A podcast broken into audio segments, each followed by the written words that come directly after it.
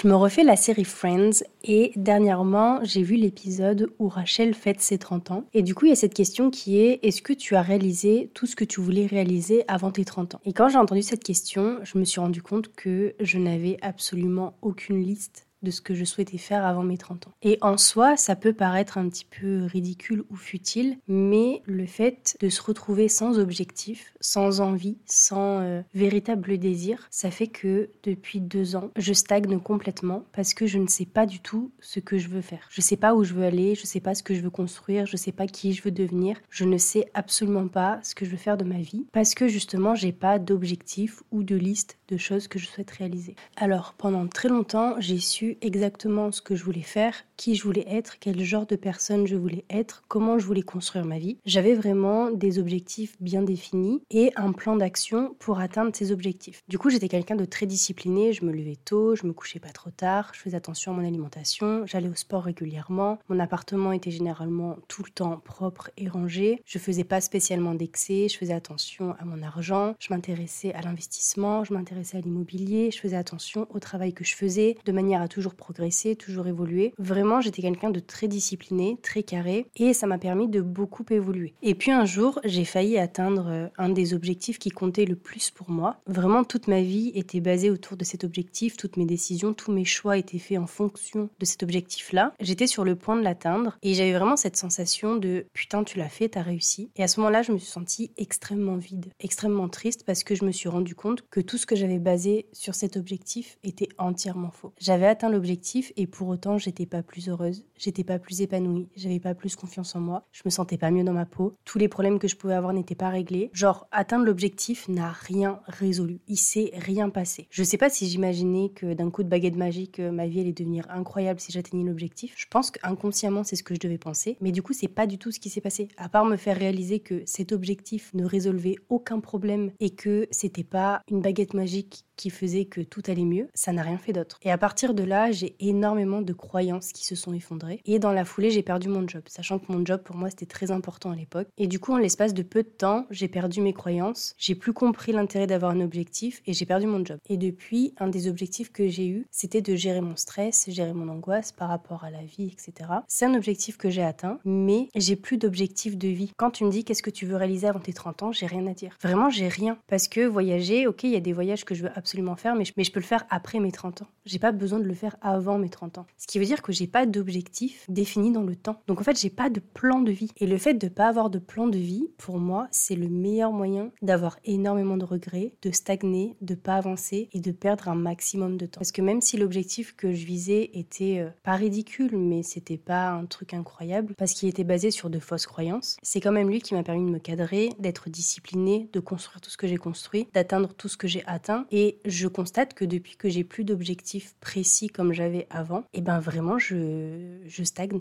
Il se passe rien. Quand je compare ma vie à il y a un an, j'en suis au même point. Au niveau pro comme perso, j'en suis au même point. Alors je suis moins stressée parce que du coup ça c'est un travail que j'ai réussi à faire sur moi-même. Mais sinon il s'est rien passé. J'ai pas avancé. Il s'est absolument rien passé. Du coup peut-être futile comme question. Qu'est-ce que tu aimerais faire avant tes 30 ans? Mais finalement je trouve que avoir des objectifs c'est une putain de boussole. C'est ce qui te permet de prendre les bonnes décisions parce qu'en vrai, notre vie est définie par tous les choix qu'on fait. L'heure à laquelle on se lève, qu'est-ce qu'on mange, la routine qu'on a, où est-ce qu'on habite, avec qui on partage notre vie. Tous les choix qu'on fait, du plus grand au plus petit, définissent l'entièreté de notre vie, définissent nos accomplissements. Et du coup, je pense que c'est primordial d'avoir des objets parce que sinon, t'avances pas. Et si t'avances pas, il se passe rien. Et s'il se passe rien, bah, tu gâches un peu ta vie en fait. Et puis tu fais une crise de la quarantaine et quand t'es sur ton lit d'hôpital à la fin, t'es pas spécialement fier ou heureux de ce qui s'est passé. Donc on est bientôt à la fin de l'année. Et si je peux vous donner un conseil, c'est d'avoir un objectif avec une date limite et de tout